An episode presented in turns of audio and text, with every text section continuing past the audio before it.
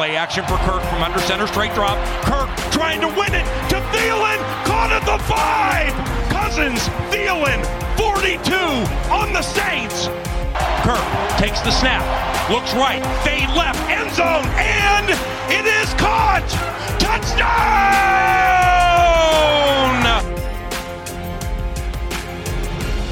Hello, hello, let's go. It's your man Flip Mozzie, and thank you for spending some time with Miles Gorham and me today. We've got two weeks of training camp on the books here. So Miles and I are going to go over what we're hearing on the offensive side of the ball. Miles, how you doing today, man? I'm doing good, man. I'm excited to kind of get back into things now that we finally have football back. It's great to have something to to like talk about sports wise. I, I agree, man, and it's um, you know, we were talking on the on the group thread the other day, and we just had to stop for a minute because we just had to embrace the fact that look, we're talking about an actual football season. We're talking about you know some actual games here coming at us fast. Feels like they're going to sneak up on us because there's no preseason. Um, so I'm just I'm ready to like break down like we usually do, break down the Vikings, the positions, and see what we've got cooking for 2020. Yeah, I'm excited. I, the, like you mentioned, the the no preseason is going to be tough because like you kind of get it like as fans especially. Like normally, I'd get to go to uh, practice here and there. I'd go to a few of the training camp practices, even try to like write some notes and do podcasts about them. But we don't get to do that this year. So, um, Right. like you then you take away the preseason games. It's like, well, how do we evaluate fully evaluate some of these players? Because at least through our own eyes, because obviously you rely a lot on like the, the beat writers and kind of what the, the the highlight videos the Vikings send out, and then obviously the, like what the beat writers are are uh, reporting. Those are kind of like your your sources of truth right now. And not that I don't trust a lot of them to do great work. They do a lot of them do great work.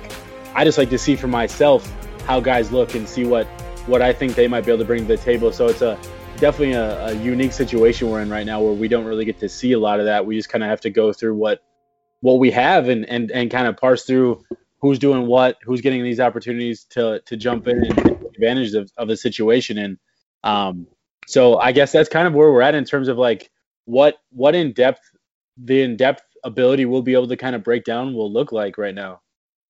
Yeah, that's the truth of it. The only way to do it, you know, is is to rely on the media members who are at camp, like you said, talk Right. about what we've been hearing, what we've been reading, what we know about the Vikings before 20, 2020, you know, rely on some of that 2019 knowledge. Um, and so I've been reading a lot. I've been reading, you know, all the different websites. I like to get a variety of opinions. Definitely. And the, the number one recurring theme here is that for the Vikings, the the roster turnover is real. It's happening. It's a youth movement, but part of that is the offense is more intact than the defense is. And over the last few years, they've definitely invested more in the offense. So so my take is it's time to see that on the field. Time for the Right. offense to be the strength of the Vikings. Maybe it's not the offensive scheme that some people want, but the offense could start leading the Vikings in 2020, be the more dependent group, the more, you know, the group we can count on because the defense is getting so young. And that all starts with the quarterback. So what do you think, Miles? Yeah, I think you touch on it. The youth movement on both sides of the ball is we're seeing it, and you're seeing it in a lot of key areas, like really important positions. But the one we're not seeing it in is that, as that quarterback. They extended Kirk Cousins. We've we've kind of talked at length about that. We don't need to get into that, but kind of what we're seeing there is like Kirk's finally in a situation where he's in a, an extremely he's in the same offense. He's in same verbiage, same you know everything's the same for him this season. So he doesn't have to go into the offseason having to try anything to learn anything new. Now he gets to go into the offseason and work with, you know, Clinton, Gary, Kubiak on how do we expand on what we did last year? How can we build off of what we already, the foundation we built last year? And that's the exciting part I have, I guess, for this offense is what new wrinkles are they going to bring? Obviously, there's no Stefon Diggs. So you're trying to find a, like, it's hard to say, I hate using the words fill the void of Diggs, but there's like the idea that you need to, you need to replace his targets more than you need to replace like his skill set because his skill set is in terms of what the Vikings had um, have currently on the roster is so unique because Diggs and still in my opinion based off of what the Vikings have on roster is still the only was only the, the only true deep threat, like dynamic playmaker down the field. And that's not me saying that Adam Thielen can't be a downfield playmaker. I know he can be and he is, but the way he's been primarily used has been more the sh- the intermediate routes. So, what does the the wrinkle of the offense look like now when you don't have Stefon Diggs? You drafted Justin Jefferson. Um, you you still are looking to. I don't. We don't know what the deal is going to be with Cook, but we know he's going to be here. Um, you know, you have him. You have a lot of the the overall core offense. You have a, a, a second year tight end in Irv Smith. Uh, you bring in. You have Bisi Johnson coming off a, a what you'd say a strong campaign for a seventh round rookie you kind of just looking to build off of some of what you had last year, and Kirk's a, the obviously the focal point of that. What does Kirk do best? He does best play action on the move, uh, out of the pocket, getting away from pressure, but also hitting his first read right away. That's a, a big thing for Kirk. So, and Kirk talks a lot. I think the last two off seasons, he talked about working off script. I have a hard time believing him when he says it. we all do. Because he's 32 years old, what, 32, 33 now? Um, either way, he's still he's beyond he's like well past the idea of still working on things in terms of like being able to change who he is as a quarterback. I think he can still be a better quarterback, but for him to overall change that aspect of his game is going to be really hard to do. And I think getting him on the move is always a good thing. I think I, I do think Kirk has an underrated athleticism. I'm not calling him fast, not calling him like overly athletic, but he can use his legs. I know he can. We've watched him do it. It just can he use his legs off script and create? That we haven't seen. So I think there's a difference there. So Miles, you saw that quote about Kirk trying to scramble more, and yeah. that that hit you some sort of way. It did because the like I said, the dude's 32 years old, and he's sitting here trying to say, "I'm going to add this wrinkle to my game." When he's never added it before, never even tried to add it before, or if he has, it didn't work. So right what and the pocket presence has always been poor. Yes, and the idea of him hitting when pressure hits, he he struggles. Not that he can't, and he especially struggles when pressure hits when it's not throwing off on script still. Like pressure will be coming into his face, but he still has a an on script throw to make based off of his reads. When he mm-hmm. doesn't have an on script throw to make when he's, he has pressure, that's when he starts to crumble. So this idea that he's now going to change that part of his game, I I just need to I need to see it. I need to see it before I were ever were to ever believe that it's going to happen.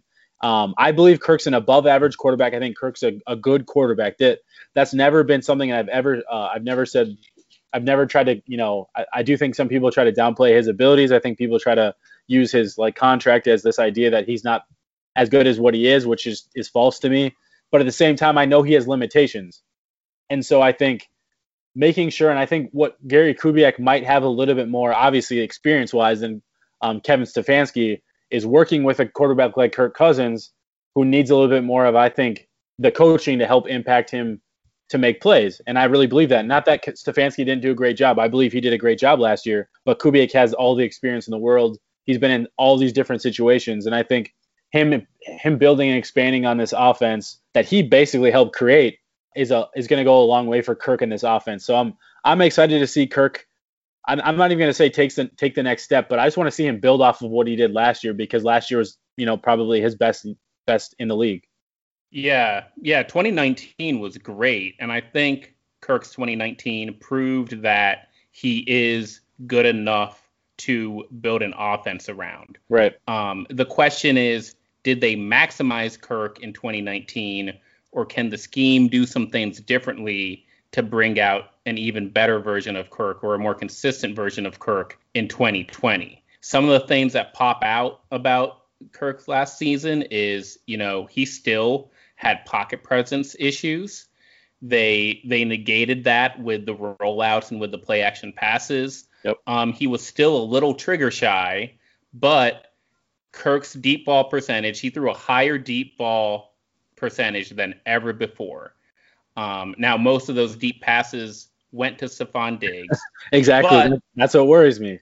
But the bottom line is 2020. The Vikings can't regress here. Kirk can't get more conservative because he doesn't right. have Diggs going deep. They still Agreed. need to have somebody running those deep routes, and Kirk still needs to throw that ball downfield because he is elite, one of the best in the league when he does it. Yep. Um, and and we've seen Adam Thielen convert on his deep targets both in 2018 in in the playoffs against New Orleans. So there is a path there if the Vikings just keep on calling those deep shots.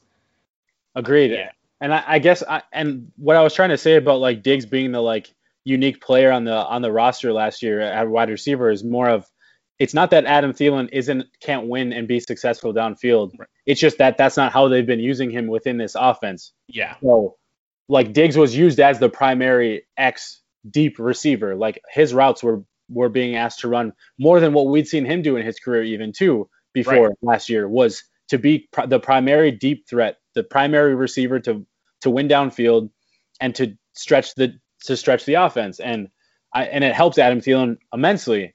And so that's why I'm wondering like where Gary Kubiak and Kirk themselves can get a little bit more creative in how this offense is run because Justin Jefferson, albeit he maybe has a little bit of a closer skill set to more of like the Adam Thielen than he does the Stefon Diggs, and that's not even a, a slight at all. Adam Thielen's a great receiver. I think Yeah. the way they they try to use um, Justin Jefferson, he's really good uh, with the ball in his hands, which I think uh, I think Adam Thielen's good with the ball in his hands. I don't think he's great with the ball in his hands. That's and um, but Justin Jefferson's pretty good with the ball in his hand. So hoping like the marriage with him and Kirk and and Thielen, I think where they're at least what both of those guys can do is they both can get themselves open quickly, and they're both really good in route route running. And I think that's something Kirk Cousins needs from his receivers. He needs his guys to create separation. He needs his guys to to flash and show and show themselves open because that's when Kirk's going to be his most effective. Because like you mentioned, the conservative nature of his game. If he doesn't feel a guy's open, he doesn't usually throw his guys open for the most part. That's not a, a big thing for Kirk Cousins. It's more of on script. My guy got open, so I'm throwing it to him when he's open. And, so it's a mental thing too, because he's accurate definitely. when he Yeah, throws right. those tight passes. he is. He's Yep. just got to have that trust level there. So hopefully that's happening in training camp right now. Yep, I Yeah. agree. So so part of you know the Kirk experience is his clear lack of pocket presence, pocket mobility. Um, and for several years we've talked here, you know, the Vikings have had offensive line issues. We have a quarterback who is even more sensitive to those to like pressure up the middle Yep. than other quarterbacks in the league are. So 2020, you know, we can we can hope for better interior offensive line play. I personally don't see it, but I wanna I wanna know what you're thinking here, Miles, because I don't understand the logic on the offensive line right now. I'm I'm a, so here's my thing. I, my whole idea is at least the tackles are still consistent in what they have. I think Brian O'Neill still has an opportunity to take the next step in his in his projections in his career. He's going to year three. This really should be his ascension year, where like you're like, oh man, this dude's a Pro Bowl level. All I won't say all pro. I think all pros is a little bit maybe a little high for him yet. But I think he has an opportunity to get to that point. Like I think what we've seen from Brian O'Neill is he has the opportunity to be a premier offensive tackle in the league, right tackle in the league. So I think if you can see him really take that step to be the I'm not getting beat by I don't care who you are type of offensive tackle, that's what I'm waiting to see from Brian O'Neill. I think that's the only thing I'm trying to waiting to see. Um, otherwise, he's been his his progressions have been fantastic. Riley Reiff, we've kind of had a back and forth flip on on Riley Reiff, our disagreements, but it's not me trying to defend Riley Reiff, the fact that they shouldn't find his replacement. My whole idea is the fact that he is what he is. He's an average left tackle, but I think that means more than it means a lot more than I think people even realize because finding someone better than Riley Reef isn't an easy task. And they currently don't overpaid. I didn't. That's fine. You can call him overpaid. That doesn't make him easily replaceable. And that's all. That also is to say that I don't think there's a current left tackle on roster that could be better than him at left tackle right now.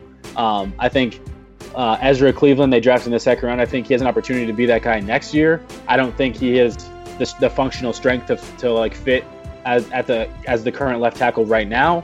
That's okay. They didn't draft him as like a hey, we need you to be our left tackle day one it's okay. Not all rookies need to be day one starters at left tackle. That's a hard ask. And so I think having Riley Reiff still there, you know, if he can just stay healthy and be be a, the consistent Riley Reiff we kind of know, I still think that means a lot for what they have. And I think um, where that impacts the interior, the interior offensive line shouldn't be this. We need to go spend all kinds of high draft picks, spend a lot of money on to be effective.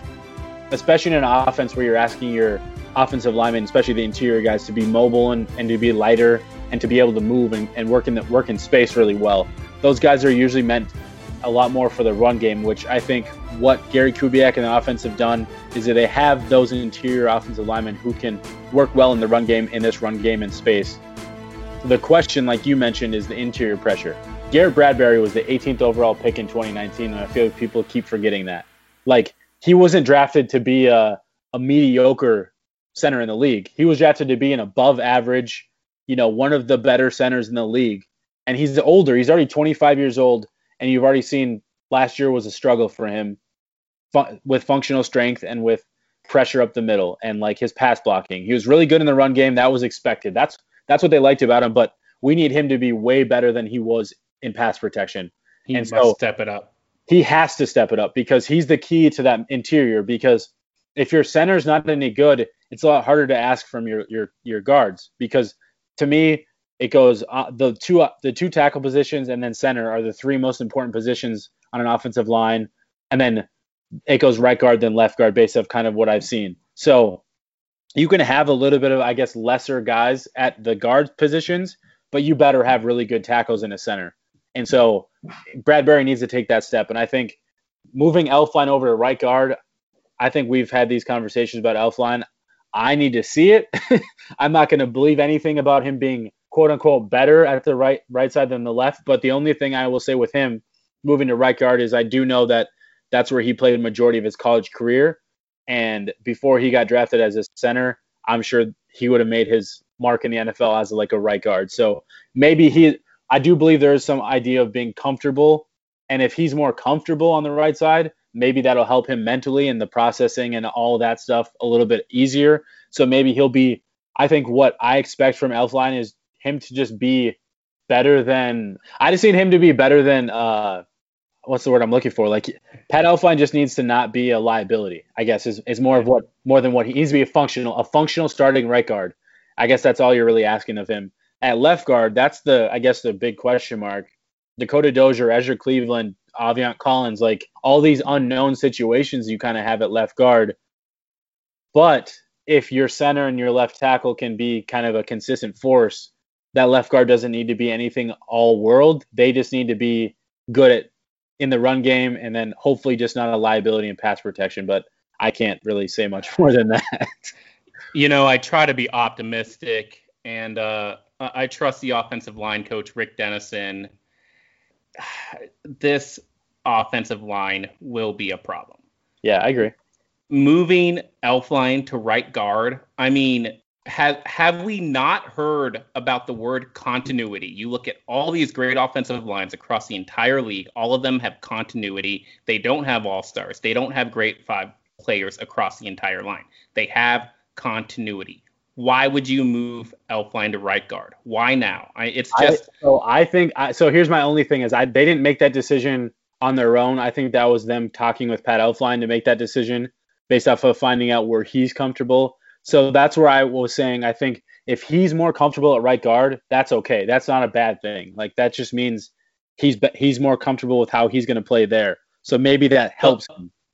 But but my problem with this, and maybe I'm holding on to past drafts a little too much, is when we drafted Pat Elflein, we drafted a right guard. When they first drafted him, I said you keep him at right guard, you move Nick Easton to center. And they said, no, you know, Pat Elflein then, when he first got drafted, he said, I feel more comfortable at right guard. Yep. And they still moved him to center. So they play him at center two years, and then they move him to left guard. And now he's going to yeah. no, draft a guy, I agree. play him where he played in college, or don't draft him at all. Yeah, and, no, I agree. Move him to right guard, and it works. Then what have they been doing for the last three years? Right. I can't no, think I, of a single guy where they moved him and it worked. And now they're doing it with Ezra Cleveland too. So they're going to shuffle him just like they shuffled Elflein, like shuffled Aviante Collins, they shuffled TJ Clemmings. It's ridiculous. And and for me, moving Cleveland to left guard is just like in in three years we're going to be like, oh well, maybe Ezra Cleveland's a left tackle, maybe he's a right tackle. Draft a guy to play his position or don't draft him at all. So that's the where I disagree is the fact of if they if they view Ezra Cleveland as their best fifth offense, let's say fifth offensive lineman to play left guard, like they're like you have your your core four of uh, Reiff, Bradbury, Elflein, and and O'Neill, and you're looking at your left guard and you're like Ezra Cleveland's the best guy we have to play left guard. That's not a problem to me because at least there, like in terms of the difference between what Elflein's doing, Elflein's moving sides. Like his footwork's completely is the complete opposite. At least moving sliding Ezra Cleveland into left guard, he's still having having the same style of footwork. He's still like the hand placements. A lot of those things are similar. The only difference is really his run fits and the and pass pro is a little bit different in those in those in those cases. So at least for me, if you're like, hey Ezra, we think you're the best left guard we have, we're gonna fit you in there because we just need to put our five best guys out here. And next year, we're still going to plan on moving you out to left tackle and kick you. I don't think it's going to be asking him to do a lot of change, as if unless they were like like like you to your point, if they were like, oh Ezra, we want to see you play right guard or play right tackle. No, that that would be a, a big no no for me because then you're asking him to kind of play all these different sides of like work his footwork and overthink things. At least at left guard, he doesn't really have to overthink a lot more of what he would have to do if he had to slide back out to left tackle. So that's the only thing I'm like, it's not as big of a deal to me. It certainly doesn't make things easier for the kid. You know, 22 year old kid developing first season right. in the NFL, trying to trying to learn the playbook remote, and and you're doing a position change on him. Uh, you, you said something about you know starting your best five. So right now it's Elflein, Bradbury, Dozier, Reiff, and O'Neill. Right. Is that the Vikings' best five? I mean, obviously, the only guy that you're, in my opinion, the only guy you're really questioning is the left guard position at that point because apparently Dru Samia is not ready to overtake Pat Elflein at right guard, which I know a lot of people are disappointed in. I mean, he was the fourth round pick, so like, I don't know, right? But I think right when you look at the whole five, left guard's the really one. You're like, well, is Dakota Dozier like a, a viable starter in the NFL? Probably not, but I don't know. Yeah. Well, we'll move on because, you know, to me, I think Rashod Hill at left tackle and Reiff at left guard is better than Dakota Dozier at left guard, but neither here or there. We got to trust the coaches. Let, let's move on to running back. And we're not going to go full Dalvin Cook contract dispute here we're just going to talk about what we expect from the Vikings running back room during 2020. To be clear, I'm I'm under the impression that Dalvin Cook will play like a normal season. Yep. Um, I his contract. I mean, he's gonna play. I doubt he gets extended, but for 2020, he's here. So how does that running back room look? So that that's a good question. This is kind of where I think you and I had this, uh, like we had a back and forth in our group chat a lot about this because I think it's I think we have the same idea. I think the reasoning is just different. So for me, I think Dalvin Cook should still be your primary ball carrier. I mean, he's your best running back you have. That that's not a question. Like nobody's questioning if Dalvin Cook's the best running back the Vikings have. He is. Like there's no that's no doubt. The only other question is based off of what we saw from Alexander Mattison last year and him moving into year two, does he warrant like you want to make sure Dalvin Cook gives you all 16 games? We haven't seen that happen yet, but in a perfect world, you would like to see Dalvin Cook give you all 16 games. How do you help help him do that? You don't make him at, you don't ask him to to t- have 400 touches. You ask him to have you may you know maybe two 275 i don't know whatever that number yeah like. Night, nightmare scenario is we start the year we load dalvin cook up right right. and then he gets injured week six. Yep no exactly. So so i think if you're looking to help supplement some of that from dalvin cook you have a good backup and someone that can jump in and, and take on a lot of the help um, of Dalvin Cook with an Alexander Mattison. He proved he could be a really an effective running back in the NFL level, especially in this scheme he's de- and I think he's deserved some touches, like, and not just uh, oh we're in the fourth quarter winning the game touches. Uh, hey, it's this first quarter, second quarter, whatever, and we're just looking to give Dalvin a little bit of a breather.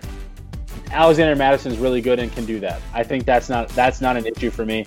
I think the idea of splitting them, I think the only difference is how do you split that. because Mattison's a good he's a good receiver too. I don't think he's better than Dalvin, but I think he can be an effective receiver out of the backfield. He's a guy that can catch screens and he obviously does really well breaking tackles. So he gives you a little bit of what you're and, and he, I think he's pretty decent in pass pro from what I remember. So, you know, he's someone that you're like I know that he can come in and if we need him to take a lot, on a lot more snaps, he can do that. How many more of those snaps looks like? That's the question. And so I think what does that look like? And I don't and I, for me, I know we had a back and forth of it needs to be a running back by committee or like you know split a closer split to each other because they're going to move on from Dalvin. For me, it's not because they need to move on from Dalvin. I think it's because they need to help keep Dalvin healthy. Yeah, that's yeah, why I, that's why I really view adding Alexander. I, I agree, yeah, I, I, agree, and that's kind of what I was trying to say with like the whole fresh leg theory. But we're on the same page there. The question yeah, is, right. so the question is, how much? How is Mattison good enough to enter a timeshare with Dalvin Cook? So if if there's a if there was a 50% drop off from Dalvin Cook to Alex Mattison, then no, he's not cutting right, it. Right. Um, but if there's like an 80% drop off, then maybe you can rotate him in, and the entire team benefits from that. Uh, I, a lot of Vikings fans have just taken it. They think Alex Mattison is a good NFL running back, and a cheap NFL running back and a good NFL running back are not the same thing. This is a guy who had three meaningful meaningful carries per game last year. So it's calling Mattison good is the same as saying Eric Wilson is a good linebacker or saying Chad Beebe is a good wide receiver. Like no, you don't know it and you have to see it this year. You have to see him not not just get them for the sake of it. You have to see him earn more carries and keep Dalvin Cook fresh. But I, I will say the only thing is just because he saw three meaningful carries a game last year doesn't mean he didn't see like still carries during the NFL season. And while he did see those carries, he was effective. So I think there is at least some of like I hear what you're saying in terms of meaningful plays because if mm-hmm. you have the game intact in the fourth quarter and your guy you're just looking to run the clock out, I understand. But he still did those and he still was effective while doing it. So at least at least there's a baseline of we've seen him be effective against other NFL caliber team defenses. So like it may not have been all of it during meaningful snaps, but at least we've seen it on the field to some capacity. That's what that I guess that's more of what I mean. It we haven't seen it to some capacity. If you look at, you know, everybody talks about the free agent, the running back free agents in 2021. Yep. Alvin Kamara is hitting the market. Joe Mixon is hitting the market. Uh, I think Aaron Jones might be hitting the market. All these mm-hmm. running backs are hitting the market. If you go and you look up the backup running back on each of those teams where their RB1 is set to hit the market, Alex Mattison has the least amount of carries, the least amount of experience compared to all of those guys. So we. But that's not Alexander Mattison's fault either.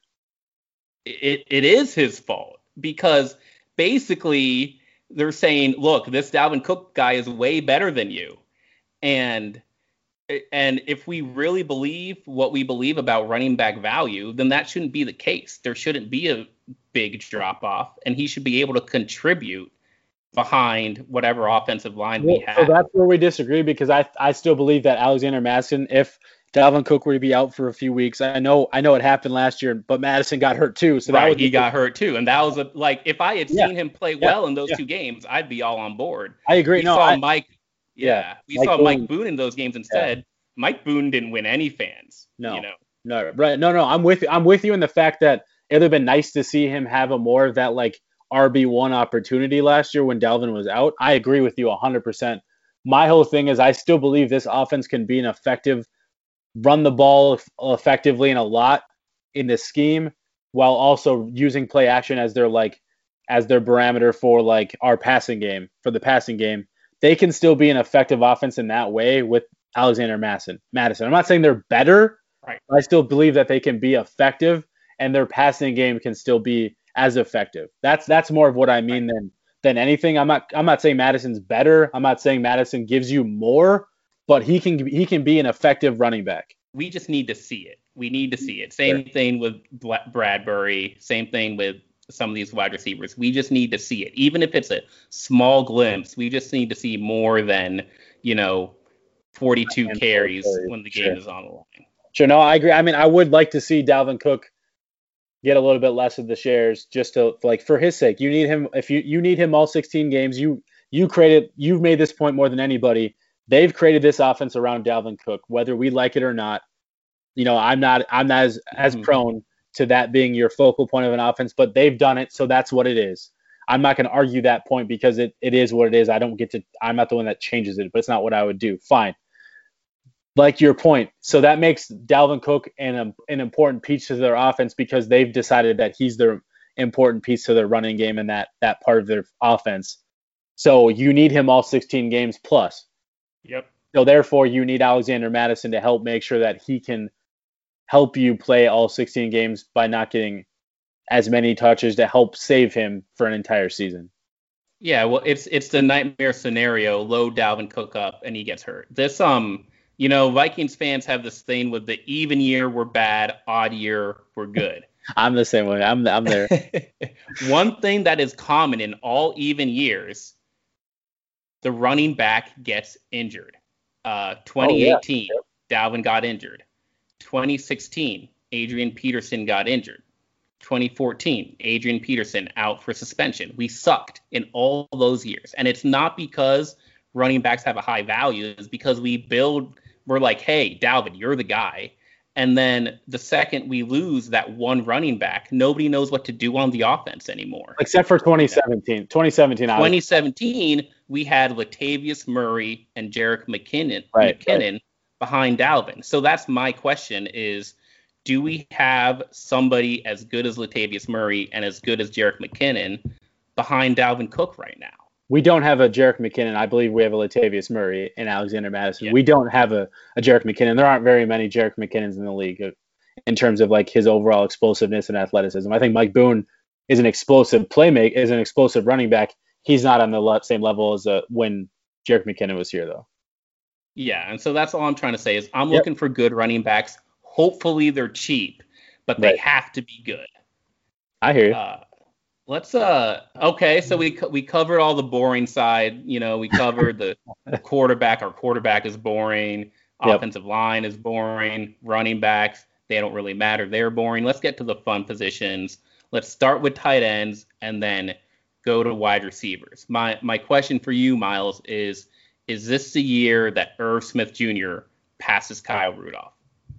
I do. I, I believe so. I so here's the thing. I still believe like if they're going to run a 11 personnel or a, a, situation where they're running one tight end sets, I still think Rudolph might be the guy for the majority of the snaps just because I think based off you can say a lot of things but contract experience. I think a lot of those things the Vikings still view there's a lot of value to Kyle Rudolph. I don't disagree in the fact that he can still be effective for this team. Um, but I think in terms of statistics and I think overall like playmaking ability, Irv Smith should already be there. You know, from what he should he should be more of a focal point of the passing game than Kyle Rudolph should be this year. I think based off how he wins, the way you can use him more uniquely and like um, creatively, I think there's a there's a few ways that you you'd expect him to take I guess that next step because he's going into year two. He's been here. He knows the offense, and he's not technically the primary pass catcher, so he doesn't have all that burden to really like have to be the primary pass catcher, but I think he can take that step to be one of the core guys on this offensive passing in this offensive passing game. So yes, I believe this would be the year that like in an ideal world, Irv would surpass Rudolph, be that guy, and then you, like base with everything we know about the cap situation. I'm not going to go down this whole rabbit hole, but everything we do know about the cap situation in 2021, Kyle Rudolph should become an expendable player because Irv Smith has then taken on the opportunity to to show you that he can be your guy. Yeah, yeah, I agree. It's, it's interesting. They treated Kyle Rudolph as the number one tight end last year, but they also used so many two tight end sets that right. Irv was just like he was always on the field. Him and Kyle had the same amount of pass targets uh, in 2019. Now, the style of those pass targets was very different. Irv was yeah. like an intermediate guy, middle of the field, middle of the drive. They were looking at Irv red zone, they were looking at Kyle Rudolph. So I just don't see a, a hard transition here. I, I, I expect him to pass Kyle Rudolph, and I expect the Vikings to be like, look, when we're when there's only one tight end on the field, that tight end is Irv Smith Jr. I, I, I believe it should be. I really do. I, am yeah. with you on that. I just don't know if we'll see it all the time, just because I think Rudolph's earned his snap still, and I still believe like it's a weird it's a weird thing that like NFL teams do, but like they use like they use that they use experience, they use they use a, a guy that's earned his role and his opportunity, and Rudolph being a captain and all that stuff. Like I think that mm-hmm. goes a long way for him seeing the field probably uh, as much as Irv Smith, which maybe in those cases it shouldn't always be warranted, but I think it. But in a in a Dalvin Cook scenario where you want to keep Kyle Rudolph healthy, if, even though Kyle Rudolph has stayed healthy, um, you know, prime, the majority of his career after the first few few seasons where he got banged up quite a bit. Um, he's been healthy throughout the most of his career. Hasn't missed. I don't think he's missed a game in five years, maybe. Yeah. But yeah. Um, as he starts to get older, if you even wanted to look at making sure he stays a little bit more fresh, fresher legs for a guy that's not even that explosive or fast, um, that could be a way to do it too. If you're going to go more 11 personnel, giving Irv some of those snaps and letting Rudy kind of come in and, and play more of a like uh, uh, like one B role of the tight end group, like one A, one B type role, but let Irv be the one A guy. I mean, I think it's right. it's something that they should be able to do. Right. Well, that's easy. That's tight ends. We agree. Irv Smith Jr.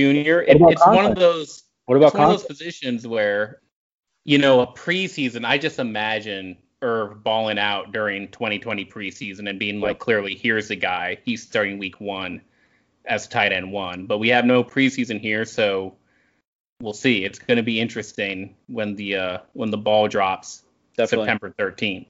All right, last category, Miles, wide receivers. I'm not going to talk about all of them. I don't even know half of their names. There's like 11 of them. I'm looking at the top of the roster. I'm looking at who's making the team. So question right. number 1, yeah. are we worried that Justin Jefferson is running with the with the twos and not the ones? I'm not, and here's why. So I saw this come up on on Twitter, and I think someone said currently Justin Jefferson's like what the third option or whatever, the third wide receiver. I'm not worried because it's only been a what a week and a half since camp started.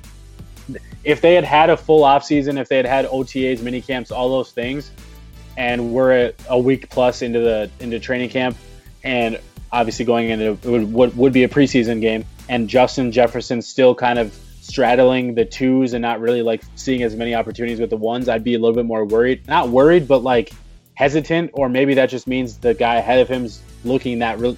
He he better be looking really good uh, in a Bisi Johnson.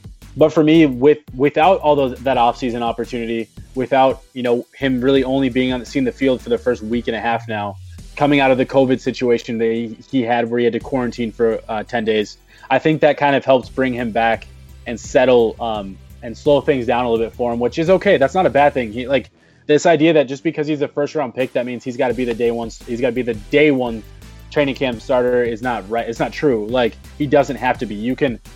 He's got to work his way up. He's got to build himself, and he's got to prove that he can be the guy. And so I think seeing him, seeing them say that he's getting run with the ones in three receiver sets, he's getting the opportunity to kind of jump in and um, kind of be a um, be a part of that rotation is an important part for him, especially this early, because that still shows that he's progressing, that he's showing well in practice and against the DBs and, and, and understanding the offense. But at the same time, um, I'm also not worried just because I think maybe what we've talked about, Flip, this is something that we very much have been adamant about. Maybe they're going to run more 11 personnel where they run more three receiver sets. And Please. that means and that means you know Bisi Adam, Adam, Bisi Johnson, Adam Thielen, and Justin Jefferson are all in the field a lot more than what we saw last year, and that would be fantastic. I think, and then you even roll out an Irv, Irv Smith in that scenario, right? Like that's a really good four four receiver group right there. That you're like, wow, we could really do a lot with those guys and be creative with all three, all four. And I think Bisi Johnson coming in uh, looks like he maybe he looks a little he looks a little quicker from what I've already seen. Uh, the small sample size I've seen, of yeah, course, right. looks quicker. He he's already been in the offense. I think asking him to just be more of a veteran than he already even is uh, isn't a bad thing. Just because I think that just means they they view him as someone that can be a contributor and a, a heavy contributor for this offense, which is a good thing. Like they need that. Right. Like just because even if Justin Jefferson were to come in and be the wide receiver two right away, you still need a third and, and even a fourth option behind those guys that can be effective. So Bisi showing out early enough that he could be that effective third, second, third guy at, in the receiving receiver room is an important thing for this offense because you need it. You need you need those guys. We've talked about that where they've really lacked that third wide receiver, and so for a while now. And so I think if Bisi can take that step, that only helps helps Justin Jefferson too, because if Jefferson is going to continue to progress um, and see the field, that means you just like Bisi's if Bisi can play well enough, you're like, well, we don't want him to leave the field. That's that's a good thing. I don't view that as a bad thing. That just means that you should probably want to see all three of those guys in the field more than than what we've seen in the past. So so no, I'm not worried about Justin Jefferson right now. I think just let him continue to progress. I think obviously if we had a preseason, that would really go a long way, but we don't. So let's just let him work his way up. And I think I still think come week one, we're going to see him. He's going to see a lot of the, the see the field a lot week one, and he's going to see opportunities week one. So I wouldn't be I wouldn't yeah. be discouraged or worried about that. Yeah, you know we we dra- go out and we draft 15 rookies, so obviously the uh, the, the attention is going to be on those rookies. I've said for quite a while now we got to focus on the year twos because this offense right now, this entire podcast we've gone over it. Yep. If Bradbury takes a step, if Irv Smith takes a step, if Alex Mattison takes a step, and now if Bisi Johnson takes a step, that is that is how you win uh, NFC North. That is how you make a playoff run. Especially when your cap is so is as tight as the Vikings have kind of been, because you need those right. guys who are on rookie contracts to be heavy contributors for you. So those kind of guys, like you said, th- them taking that jump, like what we saw from the Vikings, I won't put them on this level because they're not. But the 2015 Vikings those mm-hmm. rookies taking that level from 2015, 16. Obviously, once they hit 2017, they were at their peak. You want to see that. You want to see some of these guys take that next step and really, while they're cheap, especially, yeah. Be effective for you. Definitely. Okay. Well, so so we're we're excited to see how Bisi versus Jefferson shakes out. Miles, Chad Beebe's getting a lot of chatter up in Eagan. Man, I mean, I I think I, have said this for other guys. I just need to I need to see it. Like you can they, people they can say all they want about Chad Beebe. We we so like everything I've heard about Chad Beebe doesn't surprise me because we know when he's healthy he can be a solid slot receiver. Like he's a solid slot receiver. I'm not going to call him any more than that. I'm not going to call him any less because he's shown at least in practices and preseason and in the small snippet of snaps he's played literally the small snippet of snaps he's played in the real in the regular season, he can be somewhat, I, I guess you could call it effective. He's he's shown that he can he can win some of his routes. Obviously, the his his issue is it it's all short to it like not even really intermediate, but more short routes. He's a he is a short route winner. Like that's where he wins. That's how he wins. He's really a slot only type of receiver. So for me, if he's going to prove to stay healthy and be your fourth, fifth wide receiver, that's not a, I guess, a problem for me. But I'm not. He's not someone I'm trying to rely on. Oh man, we're gonna have all the slot receivers, man. We got. Yes, we're gonna. I know. oh, the slot gods, man. So the other thing with this wide receivers competition is people always mention special teams. Yep. And I know like you got the Laquan Treadwell gunner role that matters. Man, we got to start stop looking at at punt returning as to make roster decisions after that. We had like 200 punt returns yards last year total. Yeah, it was bad. So like, we gonna put Beebe on this team just because he can return punts?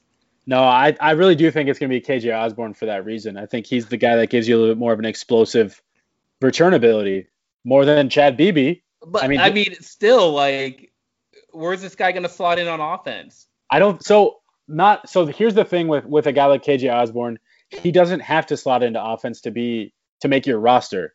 He if he's effective on all specials, like th- here's the issue some people run into is they look at guys like an Ameer Abdullah for I think is a prime example. They look at him as oh well he's your kick returner. You're only keeping him to be your kick returner. No, Ameer Abdullah plays on all of your special teams units and he's good on all your special teams units. So uh, a KJ Osborn mo- every single team across they the league. better be making all of those tackles. They but, better be. but but do you hear what I'm saying? Like I hear what you're saying. Like Ameer Abdullah can be a, a, third or fourth running back on your roster, and you're like, okay, fine. Like he can be like we saw They even used him a little bit on offense last year in the passing game. That's where he's most effective. Great, because that therefore he's just another guy. If you need to slot him in, you can slot him in.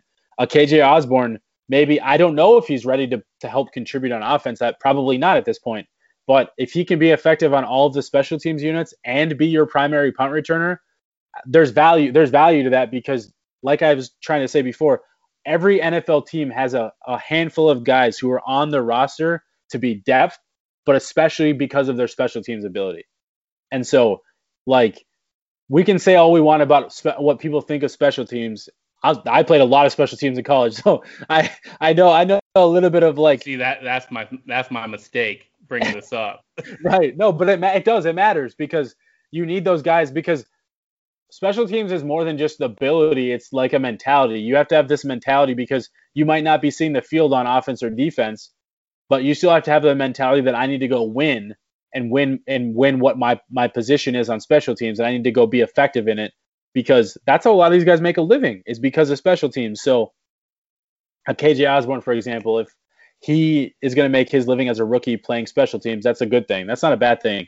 They didn't draft him to come in at, in the fifth round to be an effective wide receiver for the team. They drafted him to be maybe what fifth or sixth receiver, but to be a core special teams player. Chris Boyd did it last year too.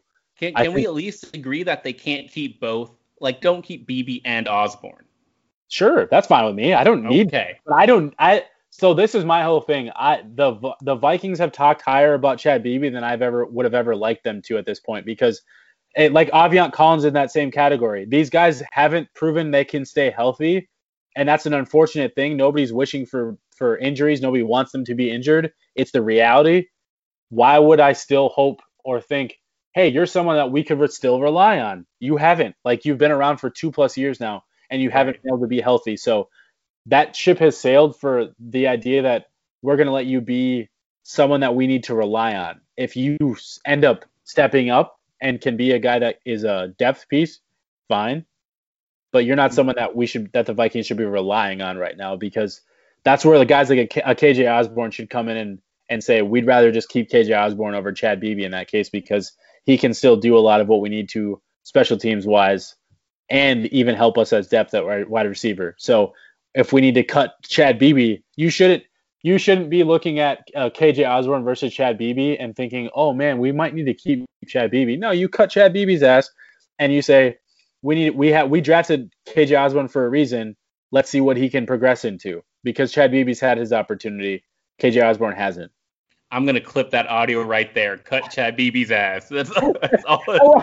I mean, yeah. I mean, we're at a, we're at a point where if Tajaé Sharpe, KJ Osborn, and then you obviously have the other top three, the Bisi Jefferson and the Bisi Jefferson and Adam Thielen are guaranteed locks to make the roster. We know that. Like that is a set in stone. Those guys are on the roster. All slot receivers all slot receiver. But I, yes, um, I mean at, at, least Jefferson played uh, on the outside in 2018, so there's at least that, and at least Adam Thielen's played on the outside. But back to my point of after those three guys, Tajaé Sharpe being your fourth receiver to me would be a good thing because he's proven he can be. I've used this word a lot today. An effective receiver in the NFL because he has. He's proven that. Right. right? right. At least we've seen him be effective enough if he needs to step in and be your third receiver or second receiver for a week or two, you know he can do it. So the hope is he could be your depth piece, a veteran depth piece that you can know you know you can rely on if you have to. I don't want Chad Beebe to be that guy. I really don't.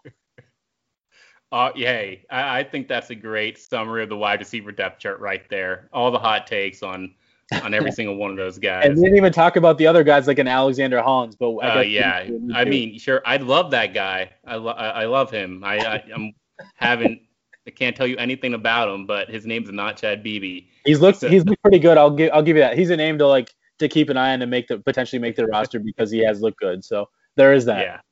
There it is. I mean, we went all over every offensive position group. I hope you guys enjoyed it.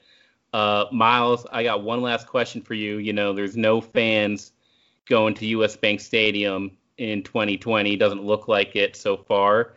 I know that you are the one who, when it's time, when the Vikings come on the screen, you're you are locked away. Yeah. You're throwing your phone in the trash can. You're watching at home on the couch. It's your favorite place to watch a game. So, for other Vikings fans, because you're such a watch at home expert, what advice do you have? have your setup ready to go because you got to know where you're watching the game and how you're watching the game. I, I'm, uh-huh. I'm, I'm, I'm weird where I like to have. Uh, I use the same. I usually have like the same type of beer every week. Mm-hmm. I, I wear, I wear. I, it was my Stefon. I used to wear a Stefon Diggs jersey. I don't know if I'm gonna be able to do that anymore. I have a Cris Carter jersey, so maybe I'll throw that one on.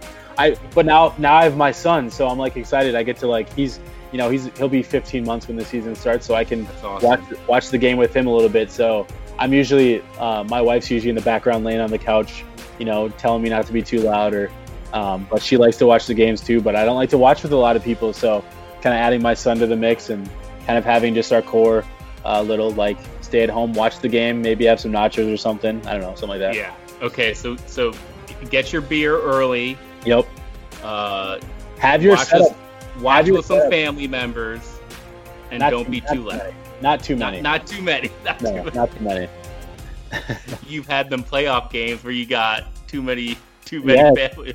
yes, I've had that. I've had my mother-in-law come over in the middle of a game, and I've have basically had to like ignore her. hey, hey, it's just part of being a diehard man. Right, right. Uh, well, my, uh, thank you so much for joining me today. I thought we had a very good conversation. If y'all have uh, some comments, questions on the podcast on the offensive side of the football, we'd love to hear them. Both Miles and I are on Twitter. Climb the Pocket's going to keep on rolling here as we work through 2020. So until next time, y'all, Skol Vikings.